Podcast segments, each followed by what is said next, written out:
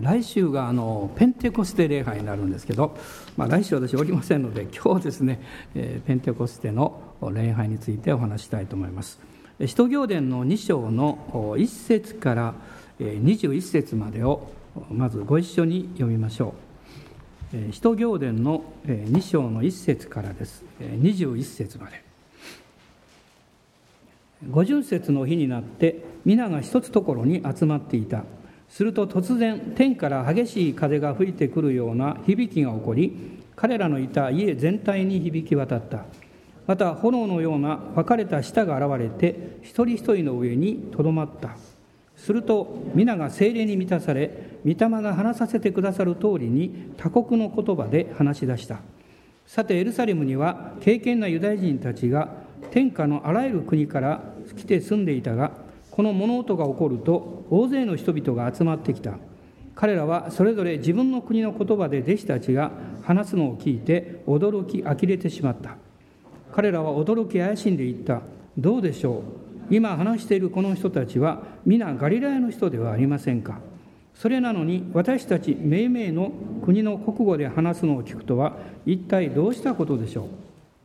私たちはパルテア人メジア人エラム人またメソポタミアユダヤカパドキアポントとアジアフルギアとパンフリアエジプトとクレネに近いリビア地方などに住む者たちまた滞在中のローマ人たちでユダヤ人もいれば回収者もいる。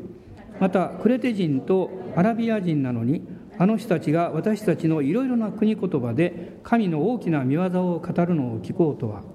人々は皆驚き惑って互いに一体これはどうしたことかと言った。しかし他に彼らは甘いブドウ酒に酔っているのだと言ってあざける者たちもいた。そこでペテロは11人と共に立って声を張り上げ人々にはっきりとこう言った。ユダヤの人々並びにエルサレムに住むすべての人々あなた方に知っていただきたいことがあります。どうか私の言葉に耳を貸してください。今は朝の9時ですからあなた方の思っているようにこの人たちは酔っているのではありません。これは預言者ヨエルによって語られたことです。神は言われる。終わりの日に私の霊をすべての人に注ぐ。するとあなた方の息子や娘は預言し青年は幻を見老人は夢を見る。その日私のしもべにもはしためにも私の霊を注ぐ。すると彼らは預言する。また私は上は天に不思議な技を示し下は地に印を示す。それは地と人を立ち上る煙である。主の大いなる輝かしい日が来る前に太陽は闇となり月は地に変わる。しかし主の名を呼ぶ者は皆救われる。アーメン。イエス様がこの40日ご自分が復活なさったということを弟子たちに示されてそれから神の国のことについて語られたというふうに使徒行伝の一章の前半のところに書かれていました。その時に弟子たちに一つのことを命じられたわけです、それはあなた方がエルサレムに行ってですねそしてこの約束している父の約束というものを受けるのを待ち望みなさいというふうにイエス様がおっしゃったわけです。でその時にこの一章の8節にありますけれども聖霊なる方があなた方の上に臨んでくださる。そしてあなた方は力を受ける。その結果エルサレムユダヤとサマリアの全土および地の果てにまで私の商人となります。こういうふうにおっしゃったわけです。もちろん弟子たちは、どのくらいの期間、えー、主を待ち望むのかということは分かりませんでしたけれども、まあ、彼らはオリーブ山からエルサレムに戻りましてそして彼らが、通常エルサレムに来た時に泊まっていた場所この教会が一つの、まあ、エルサレムのこう弟子たちの宿泊場所にもなっていたんですね。その家に戻りました。まあそれはおそらくあのマルコのお母さんのマリアさんのお家だったと思います。いわゆるそこが、まあ、2階座敷になっていたわけです。そして彼らはそこでどうしたかと言いますと一章の14節に使徒行伝の一章14節ですがこう書かれています。この人たちは婦人たちでイエスの母マリアおよびイエスの兄弟たちと共に皆心を合わせ祈りに専念していた。皆心を合わせ祈りに専念していた。彼らは何を祈っていたんでしょうか。まあおそらくこの、えー、まあ前後関係というかその状況を考えた時に彼らが一番祈っていたことはですねイエス様が約束されたことが起こりますようにということではなかったかと思います。私たちも生活の中でさまざまな祈りを捧げます。あそういう意味においては二問いの面があるんですね。つまり私たちの側から必要と感じていることを求める祈りがあります。今経済が大変ですとか家族にこういう問題があるんですとかこの病気なんとか治してくださいとかですね。でももう一つの祈りの種類があります。それは神様あなたが私にあるいは私たちに約束してくださったことが実現しますように。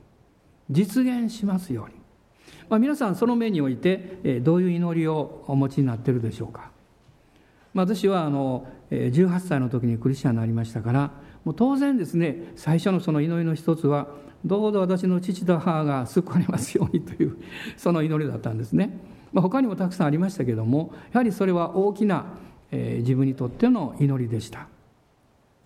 神様はご真実な方ですけどもでも神様の計画というのは大きな意味においてはこの揺るがないものがあるんですね。神様の心の中においては彼らが10日後この五巡節の日に特別なことが起こるということをちゃんと神は知っていらっしゃったけれどもでも弟子たちは分からなかったんですね。なぜ神様はその10日間というこの猶予を彼らに与えられたんでしょうか。それは神様が約束を行うことをじらしているわけじゃなくてですね受ける側がその約束を受け取ることができるように準備をするためです。私たちも主から聞きます導きをいただきます。まあ、使徒行伝にはこの御霊の示しによってという言葉が出てきますけどもでもそれに従っていく時に従ったからすぐにその約束が実現するということではないんですね。でも私たちは確かにそれが起こると信じます。その間に何が変わるかっていうと私たちの側が取り扱われたり砕かれたり時には頭を打ったりいろんな経験をするんですけど私たちの側が神様の約束を受けるにふさわしくなるように備えられていくということです。まあ、彼らはこの五巡節の日にすごいことが起こった。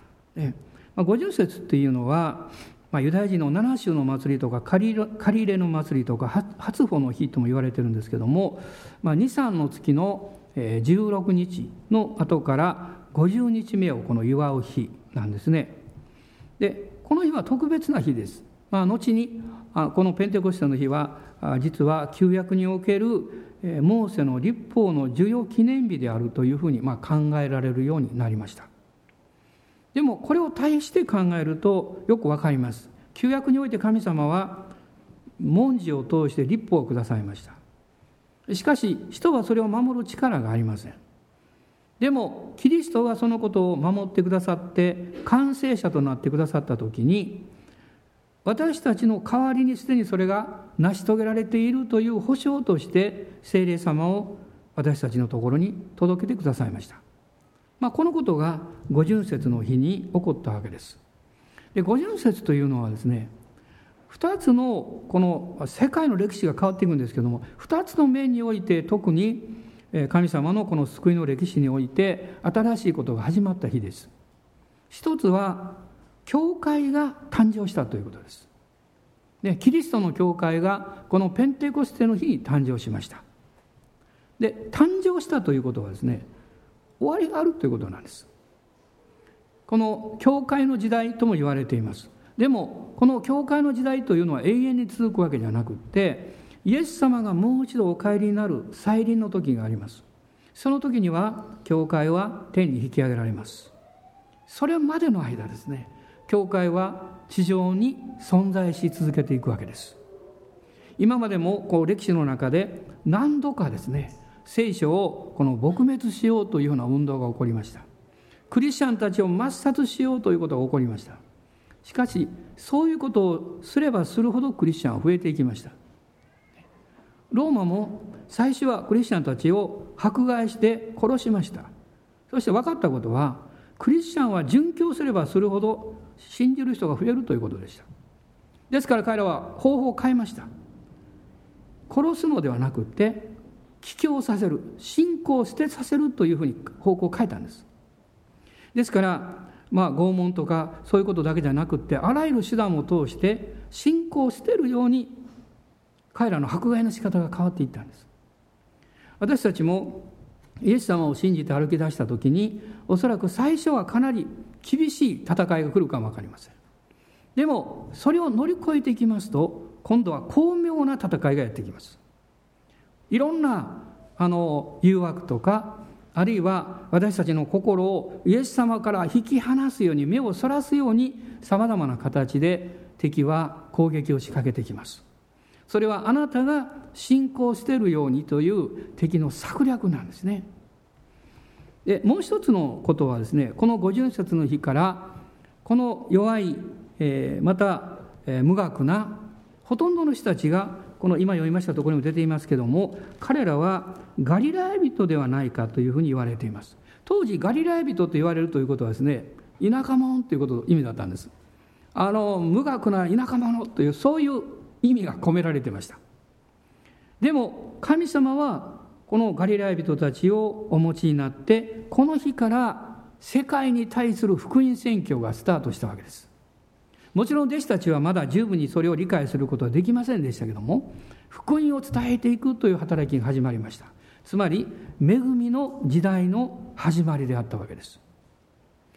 神様の導きの中で歩くということはある意味において神様の大きな計画を信じることなんですが同時に先が見えないことだと思います推測できないというのはそれは私たちが通っていく道をあまりにも先に、えー、見えますと私たちは方向を変えるかもしれません。ね、あのえー、最近はナビがねいろいろあの、えーいいものが出てますから、えー、もうそれを設定しますとね何キロ先に渋滞があるとか事故があるとか、えー、そういうことが分かりますね。それ私たちはこう道をこう変えていくわけです。でも皆さんこのことを覚えてください。あなたの霊的生活クリスチャン生活にはナビゲーションありません。いやいらないんです。もちろんあなたを導いてくださる方はいます。でもナビゲーションいらない。というのは先のことが分かるとあなたは方向を変えたりたじろいでしまったりあるいは前進するのをやめてしまうかもしれません。クリスチャンのこの歩みにとって、えー、戦いがあるとか思いがけないことが起こるということは決してそれは、えー、ななければよかったということではないわけです。もちろんそのように感じたりそういうふうに私たちは考えますけども神様はその困難や苦しみや時には深い悲しみやそれをもお持ちになります。皆さん信じますか？変な聞き方ですね。ま誰も辛いことは嫌ですよ。一番嫌なのはね辛いことじゃなくて悲しいことです。それが一番嫌ですね。なぜなんですかと尋ねたい気持ちになるわけです。でもそこに来るまで分からなかった。だから来れたんですそこまで。分かっておれば迂回していたでしょうそしてそこを通らなければ私たちのこの心の目が開かれて素晴らしい父である神様の大きなお導きやあるいは恵みというものを経験できなかったんではないかと思います。ペンテコステの日この日には3つのことがある面から言いますと起こったんです。一つはそこに神様の定められた計画があったということです。こういうのも言えます。弟子たちは神が定められた計画の時にやっとやってきた。そこまで歩いて歩いてそしてやっとそこまでやってきた。ですからこの2章の一節にはこういう言葉がありますね。五巡節の日になって。まあ、この意味は時が満ちてということです。日が満ちて、まあ、こういうふうに考えると私たちがこの歩んでいく一歩一歩の歩みの中に神のいろんな計画があってその計画が満ちていく期間があるんですね。あることが起こる前に。えそしてそれが満ちていくその寸前というのはやはり信仰が必要でしょう。あの、えカナのですね、え婚礼の話を考えれば分かると思いますけど私たちが、えー、しもその時はですね私たちがしもべのようにならないと従えないんですよ。私たちは子であり友なんですけどもでも時には神様が御言葉をおっしゃってこれよく分かりませんとかどうしてこんなことして意味があるんですかと思わなきゃいけないこともあります。しもべはそんなことを考えてはいけないんです。言われた通りのことをしなきゃいけないんです。ですから彼らはまず大きな亀にですね水をいっぱいに満たしておそらく考えたでしょうどうするんだろうかってね。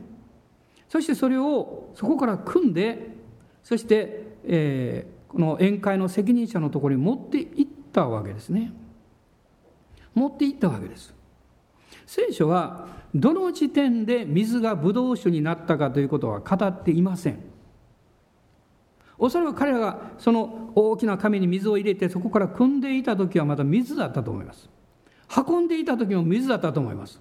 しかしそれがこの宴会の責任者のところに行って彼がそれを受け取って飲んだ瞬間にブドウ酒になってました。聖書はこう言いますね。水を汲んだしもべたちは知っていた。つまり私たちもある期間主に導かれていることは間違いないんだけどその中で起こっている出来事はどうしても理解できない。受けるのが難しい。なぜこんなことが起こるんですかという時は私たちはただしもべのようになって主よあなたのおっしゃる通りにとにかく従います。歩いていく必要があります。その時に信仰が働くんです。信仰の恵みは精霊によって子とされている私たちに与えられます。しかしその恵みが現実化されていくプロセスにおいては私たちはしもべとして主に従っていく必要があります。つまりいろんな理屈やあなぜなのかというですねそういうことを問いかけると途中で足が止まってしまうからなんです。このルカによる福音書の一章を開いていただけますでしょうか。ルカによる福音書の一章の後半、まあ、これはマリアさんが受胎告知を受けたところなんですけれども39節です。39節。開かれた方一緒に読んでください、はい、その頃マリアは立って産地にあるユダの町に急いだ。マリアがガブリエルから精霊があなたの上に臨んで、えー糸高き方の力があなたを覆います。それゆえ生まれるものは聖なるもの神の子と呼ばれます。この告知を受けた時彼女はナザレにおりました。もういくら経験なあの女性であったとしても言われた内容が内容ですからとんでもないことだってそんなこと起こるまず起こるはずがないということと起こってしまったら大変なことになるんですよ。ね、彼彼女は婚約中でしたし社会的な生産をあの制裁を受ける危険性もあります。起こらないだろうということと起こってしまったら大変だということと 両方の問題があります。でも神様はこのことが神から出ているんだということを彼女に教えるために一つのことをおっしゃいました、まあ、それが、えー、36節です。ご覧なさい。あなたの親類のエリザベツもあの年になって男の子を宿しています。不妊の女と言われていた人なのに今はもう6ヶ月です。このことをマリアは聞いたんです。そしてその瞬間に彼女は言いました。本当に私は主のはしためです。そうです。主のしもべです。だからしもべは主人が言った通りに従います。しもべはできるかできないか考えません。言われたことをやります。しもべはそれがどういう結果を生み出すかということを心配しません。言われた通りに行います。という信仰なんです。そしてあなたのお言葉通りこの身になりますように。すごいこれは信仰告白ですね。あなたのお言葉通り好みになりますように。彼女は御言葉を受け取ったんですよ。神の言葉を受け取ったんです。何が起こるかということを受け取ったんじゃないんです。御言葉を受け取ったんです。ですから彼女はこの言葉が起こる内容が起こるということを確認するためにこの39節マリアは立ってずっと南の方の産地にあるユダの町に急いだと書かれています。ここでこういうことを考えさせられるんですね。マリアはいつまでも自分の場所で座り込んでこれがどういうふうに起こるんだろうかどういうふうにヨセフに説明したらいいんだろうか家族にどう言ったらいいんだろうかと考えなかったということです。神様が御言葉を通して語られる時に私たちはあまり考えすぎてはいけないです。だって考えて分かるようなことだったらわざわざ主が御言葉を通して語られなくても自分で考えが浮かぶはずなんです。でも信じられないようなことあるいは難しく思えること時には不可能じゃないかってそういうことを主がおっしゃるので考えるよりも従うことを優先しなきゃいけないわけです。この御言葉の中の「立って」ということです。今日もし皆さんがどういう状況がありどういう問題がありあるいは課題があったとしてもその問題の中でどうしたらいいんだろうどうしたらいいんだろうどうしたらいいんだろうといつまでも座り込んでいるならば良い結果は出ないと思います。神様は何とおっしゃるんですか？あなたが主の約束の言葉を信じるなら立ち上がりなさいそこから立ち上がりなさいあなたのこの自己憐憫から立ち上がりなさいあなたのこのくよくよしてるその思いから立ち上がりなさい。あなたが悩んで不安で恐れを持ってるそういう雰囲気から立ち上がりなさい私も時々経験しますね。か座り込んで考えてる時にどうしようかなってね。どんどん気持ちが暗くなります。気持ちが暗くなると体も重くなります。その時に「大丈夫!」って言ってスッと立ち上がります。空気が変わります、ね、この間タコツボの話しましたけど、ね、いつまでもくよくよくよくよしてるということはもうタコツボに入ってるのと同じことですよ。パーッと墨吹いてわーっとごまかしてして タコツボに入り込んでしまったらいつまでもあなたは否定的にそしてマイナスに自分の人生を考えます、えー、神戸の姉妹たちがそのメッセージを聞いて家の中にタコツボがあるのを思い出したんだそうですなぜあったのか知りませんけどでそこにいろいろ書いたそうです。劣等感とか自己憐憫とか不安とか恐れとかとことに書いてそして祈ってバーンと割ったそうです。ぜひこのことを言ってください。と言われましたので今日言います。で私たちもそうですね。あのギデオンの壺のように私たちがすぐ逃げ込んでしまうタコ壺を割ってしまうことは必要です。私はクリスチャンになった時よく言われました、まあ、賛美にもあるんですけど後ろの箸を焼き捨ててという成果がありますねあなたが後ろに戻る箸を持ってるとダメだよと言われました。それ焼き捨てなさいって。まあそれは私たちが不信仰になって弱くなって逃げ込んでいくこう心の部屋かも分かりません。もうそれを閉じてしまいなさい。マリアは立ち上がってユダの産地に行った。そして神様の御心と計画がそこにあったんだということを彼らは経験するわけです。の新明記の8章を開いていただきたいんですが新明記の8章です。8章の7節と20節を読みたいと思います。8章のまず7節です。イスラエルの民が40年間荒野を導かれたその時のことのいきさつがずっと出てくるんですけど4節にはこの40年の間あなたの着物は擦り切れずあなたの足は腫れなかった。そしてあなたは人がその子を訓練するようにあなたの神主があなたを訓練されることを知らなければならない。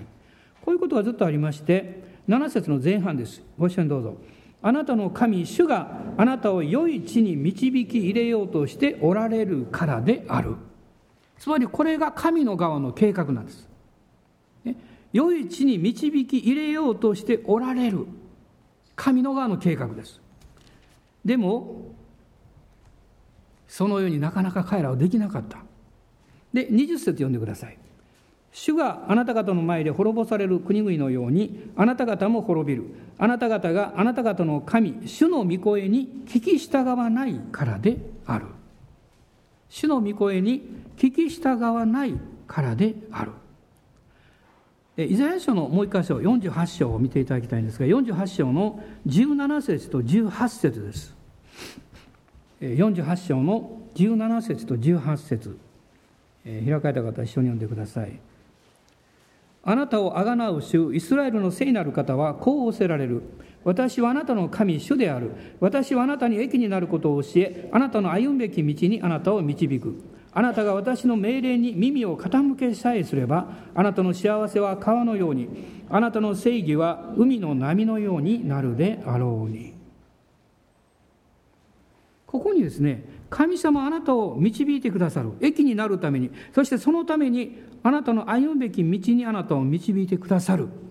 でも神の計画があるんですけど私たちの側にその計画に行き着くために主の言葉に耳を傾ける必要があります。この18節の最初に出てきますね。私の命令に耳を傾けさえすれば。時々そういう言葉を使いますね。あああの時ああいうふうにしてさえおればって。主がおっしゃるんです。私は計画を持っている。あなたが私の命令に耳を傾けさえすればあなたの幸せは川のようになるであろう。でも傾けなければそれを受け取ることはできないわけです。弟子たちは10日間のこの祈りの後でですね精霊が突然望みました。それは彼らが予期しないような方法で予期しないような形で現れたわけです。使徒行伝2章の2節に戻りますがそこにこう書いてます。すると突然天から激しい風が吹いてくるように響きが起こりと書いてます。突然なんです。で思わぬ時です。私たちがこのリバイバルの歴史をこう読みますと時々面白いなと思うことがあります。あの最初のアルゼンチンのリバイバルの本を私読んだ時に非常に感動しました。あの何人かの兄弟方が集まって祈り会をずっとしていたと書かれていました。で彼らは円卓にこう囲んで祈り会していたようです。もうそれがずっと続けられてきた。するとある日ですねある夜彼らが集まって祈ってると主がこうおっしゃったそうです。その円卓を叩け 変なことですね。その机を叩け。ドーと叩いた瞬間に精霊が特別に望んだそうです。なぜなんでしょう？別に私それ読んで叩いていいのかなと思って叩きましたが何も起こりませんけどもですね。それはそうです。主がおっしゃらなければ何も起こりません、あのジョン・ウィンバーという方の私は証が好きでよくいろいろメッセージ聞いたりしてたんですけどこういう面白いことをおっしゃってました。御言葉に従う精霊に従うその時はいつも自分で本当にそうしていいのとかどうしようか。そういうことがよくあるっていうんですね。あのある集会でですね、えー、一人のこの非常にこう滑腹の良いというかあの大きな方が来られてそして、えーえー、なんちょっと病気なんか忘れましたがこうものすごく頭が痛くてなんかそういう状況だったと思うんですけど祈ってほしいって来たそうです。もう集会の後でね。で彼が祈ろうとすると主がおっしゃったそうです。彼のお腹を鼓舞して撃て。一瞬え？これもし撃ってこの人怒ったらどうしようか。そしてドーンと撃って逃げたそうです。まあ逃げたってその他のとこ行ったそうです。もう知らんよみたいな感じですね。するとそのところの人がですね大声を上げて追っかけてたそうです。彼はびっくりしたそうですけどその人はこう言ったそうです。癒されたって。癒された。って。皆さんお腹を叩いたら何か起こるって意味じゃないんですよそれは。そういうことではなくってもうそういう例というのはいろいろあるんですけどおそらく共通していることはこういうことでしょうね。人の目に人の目にこう見える愚かなようなことに見える。あるいはなぜそんなことをと思うことがある。でも御霊はそのことをするように導かれる時に私たちの信仰をテストしておられる。あなたは感じるから従うんですか？そういうふうになるであろうということが推測できるからそうするんですか？それだったら信仰ではないですね。推測です。別に悪いという意味じゃないですよ。でも神様が奇跡的に何かをなさる時は私たちに信仰を求められます。あのナーマン将軍はどうですか、ね、人々の前であのあの、ね、裸になってあのあまりきれいでないヨルダン川に使ったわけですけど七旅と言われておそらく6回使って上がっても何も起こってなかったと思います。でももし7回目同じように使って何も起こらなかったら彼は大恥をかきます。部下たちもみんな見ています。あああのナーマン将軍はね賢い人だと思っていたのに騙されたんだってバカにされたんだとそう言われるかもしれません。皆さん私たちが主に従って従い切る時ねこれが大事なんです。その主に従っていってこうもう本当に従い切る時戦いが起こってきます。悪魔がささやきます。もうやめろって。今やめたらまだ面目が立つぞと言われます。今やめてあなたのもっとこう理性的な方法で常識の方法でそれを解決せよって、まあ、私も以前ある時悔い改めの手紙書いたことあるんですけどその手紙を書き終えた時にほっとしました。でこれを渡そうと思いました。すると悪魔がこう支えてきました。もう渡さなくていいって。あなたは書いたんだから。もうそうしなくていいよって。うまく支えてきます。でもそれを私は渡そうとしました。翌日も翌日も渡すことができませんでした。本人に会えなかったから。すると悪魔がこう言いました。もういいよって。あなたは渡そうと努力したんだから。もう渡したと思ってもいいよって。でも聖霊様はそうじゃない。そうじゃない。私があなたに語った通りに従いきりなさい。そしてついにその日がやってきました。私を渡しました。渡して逃げました。なんか恥ずかしかったから。でも翌日その人と会った時に彼はですねもうにこやかに私のところへ来てこう言いました「兄弟私はあなたを許します」「兄弟私はあなたを許します」もう私は手にあるものを持ってたんですけどもう涙がもう滝のように溢れてきました。そしてあのダビデの支援を思い出しました。その罪を許されその咎を負われた人たちは幸いである。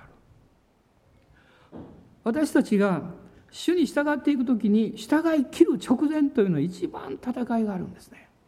おそらく聖書には詳しく書いてませんけど弟子たちも10日間まあ8日目ね9日目もうやめようかと思ったかもしれません。そういう誘惑が来るでしょう。でも従い切るんです。従い切るんですよ御言葉に。御言葉に従い切るんです。すると突然です。神の時が開かれるんですよ。神の時が開かれる。そして大いなることが起こるんです。このペンテコステには神様の側の計画が明らかにされただけではなくて神様の導きに徹底的に従おうという人々がいたんです。今日主がこの世界をご覧になって求めている人たちはどういう人なんでしょうか。主の御言葉を聞くだけではなくってその御言葉を聞いて従う人ではないでしょうか。その主の御言葉が真実だということを受け取ることのできる力のある人ではないでしょうか。そこに私たちは何かの犠牲を払わないといけないかもしれません。時間であったり自分のスケジュールであったり時には経済であったりいろんなことをします、まあ、昨日も、えー、埼玉までたくさんの方来てくださいました。何時間もかけて千葉からも来られました。何時間もかけて新潟からも来られました。私はいつも思うんですね。この方たちは私よりも信仰が勝ってるなと思います。それは私は主から御言葉をいただいてそこに行ってますけどでもそのように来られる人たちはただ主を信じて主を信頼して主が語ってくださること導いてくださることそして主が与えてくださることを大いに期待するしかないわけです。一人の方に私聞きました。朝何時頃出られたんですか？と言いました。はい朝4時頃出ましたと言いました。車に乗ってですねお越しになったんです。私たちが何か大きな犠牲を払ったから神が何かをなさるということでは決してありません。でも私の言いたいことはこういうことです。神の御言葉を本気で信じて主が良い方であるということが分かった時にその人は主の導きに従うことに何の犠牲も感じないということです。喜んでやるということです。喜んで行うということです。あの田舎者と言われていたガリラヤ人とこうあざけられていた人たちが精霊に満たされた時にそこに集まっていたもうアフリカやローマやそして、えー、東ヨーロッパやいろんなところから人々が集まっていました。彼らの言葉で彼らが福音を語り始めました。彼らの口が神の御用のために性別されて用いられました。そして彼らがそこで福音を聞いてイエス様を信じた人々がある人はローマに帰ってローマに教会を作りました。ある人は小アジアに戻ってそこであの伝道しました。ある人は北アフリカに行って伝道しました。もう人たちが行く前に名もない人たち有名に出ない人たちがそこに主の教会を作り上げていきました。福音は人々を変えていきます。福音は社会を変えていきます。そしてその前に福音はあなたの人生を変えていきます。このペンテコステの日が精霊があなたの上に臨む時にあなたは力を受けて主の証人と変えられていきます。私たちはその恵みの時代におります。主が今日も働きかけてくださっていることを信じましょう。そして立ち上がりましょう。座ってないで立ち上がりましょう。で本当に立ってください今。で すね。立ち上がって主をあがめたいと思います。主を礼拝しましょう。ハレルヤ感謝します。アーメン。ハレルヤ感謝します。アーメン。感謝します。今日あなたはどういうところに座っていらっしゃるでしょうか？そこに何があるんでしょうか？嘆きでしょうか？悲しみでしょうか？なぜなの？ということでしょうか？あるいはそんなこと難しくてできないよということなんでしょうか。神様あなたが導いておられるんだったらもう少しはっきり教えてくださいということなんでしょうか。でも今日私たちはそれぞれ自分の座ってるところから立ちます。あの10代のまだ前半のマリアさんが驚くべきニュースを聞いてそれが彼女の身に起こるということを彼女は確かめたかったんだと思います。そしてユダの町まで走っていきました。もうそれこそ野を越え山を越えですよ。彼女はユダの産地に行きました。そしてエリザベスに出会ったんです。ああ主の御言葉が実現すると信じた女はなんと幸いなことでしょうとエリザベスは言いました。その瞬間にマリアは精霊に満たされました。そして彼女は言いました。我が魂はあなたを褒めたたえます。我が霊はあなたを崇めます。ともう彼女の持っていた不安や恐れは一気になくなってしまいました。精霊が今日望む時あなたが問題を見つめておれば問題はどんどん大きく見えます。しかし主を見上げておれば問題は小さくなっていきます。主が偉大なことをなさって神の栄光を表すために私のこの小さな人生を導いてくださっているんだということに気がついた時にただへり下ります。主要と言ってへり下ります。今日私たちの持っているものを全部主にもう一度明け渡しましょう。主に私たちが持っている私がという権利をイエス様に明け渡しましょう。主よあなたが私の人生の王になってください。あなたが私の人生を導いてください。アーメン。感謝します。精霊様が助けてくださいます。私たちは主の御言葉に従順である人々に変えられていきます。主の皆あがめましょう。今主らご一緒に礼拝したいと思います。アーメン。感謝します。アーメン。ハレルヤ。ハレルヤ。おハレルヤ。あなた方が私の御言葉に耳を傾けさえすれば精霊が語ってくださっているのに聞かなかった知らなかったと言ってしまった不信仰を悔い改めます。不従順を悔い改めます。耳を傾けます。あの時耳を傾けてさえおればと。もうどうしようもできないこともあります。でもそのこともただ涙の中で主の前にへり下ってお任せします。主を許してください。主よこの愚かさを許してください。憐れんでください。主は恵み深い方でいらっしゃいます。十字架の恵みで私たちを覆ってくださっています。ハレルヤ感謝します。どうぞ皆さん逃げないでください。環境を変えれば何とかなるだろうというような逃げをしてはいけないんですよ。状況が変われば何とかなるだろうというのは逃げることです。私たちは恐れません。私たちはあのダビデのように告白します。私は恐れの中で私の主に信頼します。アーメン。ハレルヤハレルヤ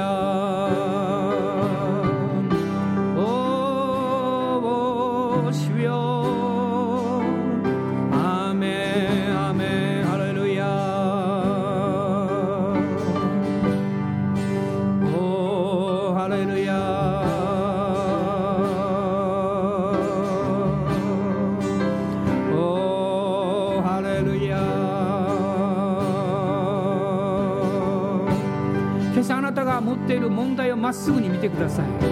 あなたの課題をまっすぐに見てください。そしてこう宣言しましょう。私は逃げません。主が墓の石を取り除いてくださいました。主が死の力を破ってよみがえらせてくださいました。あなたの家庭がよみがえります。あなたの人生がよみがえります。あなたの経済がよみがえります。あなたの健康がよみがえります。あなたの主に仕える信仰がよみがえります。おーハレルヤ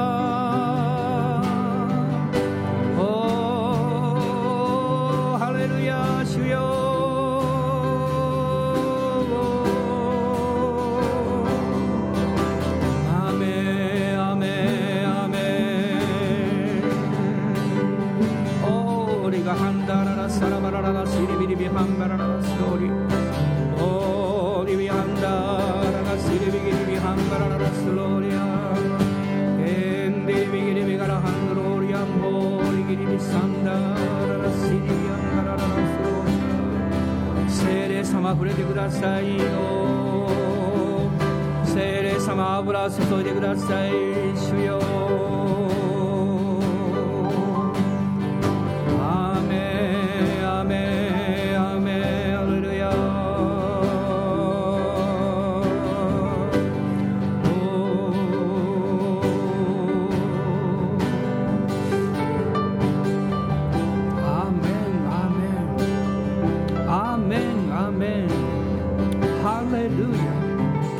力を受けます。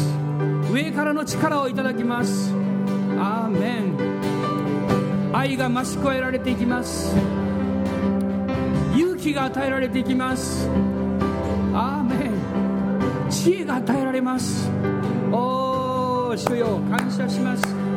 ハレルヤ。ハレルヤ。この国にリバイバルが始まっていきます。おお主よ感謝します。イエス様が王ですから。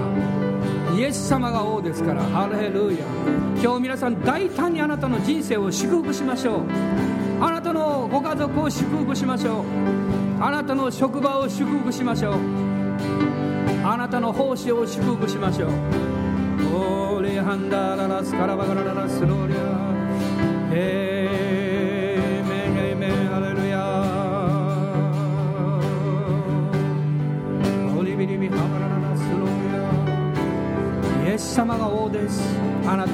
します。この愚かなものを助けてください。この頑固でどうしようもないものをあなたが砕いてあなたの道を教えてください。オーリハンバララシーリガラララハンダララスオーリガハンダラララシャラバラララサンドロ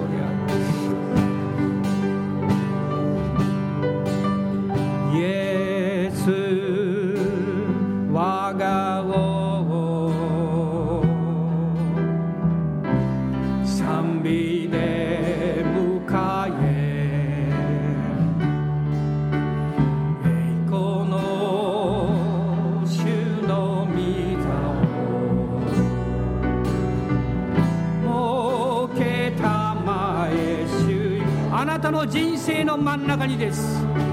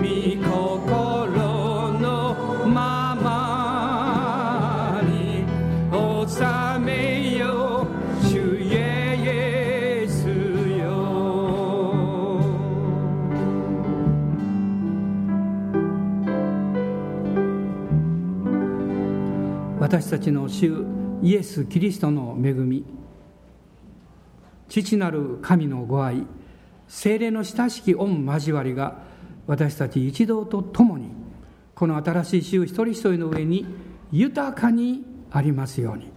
アーメン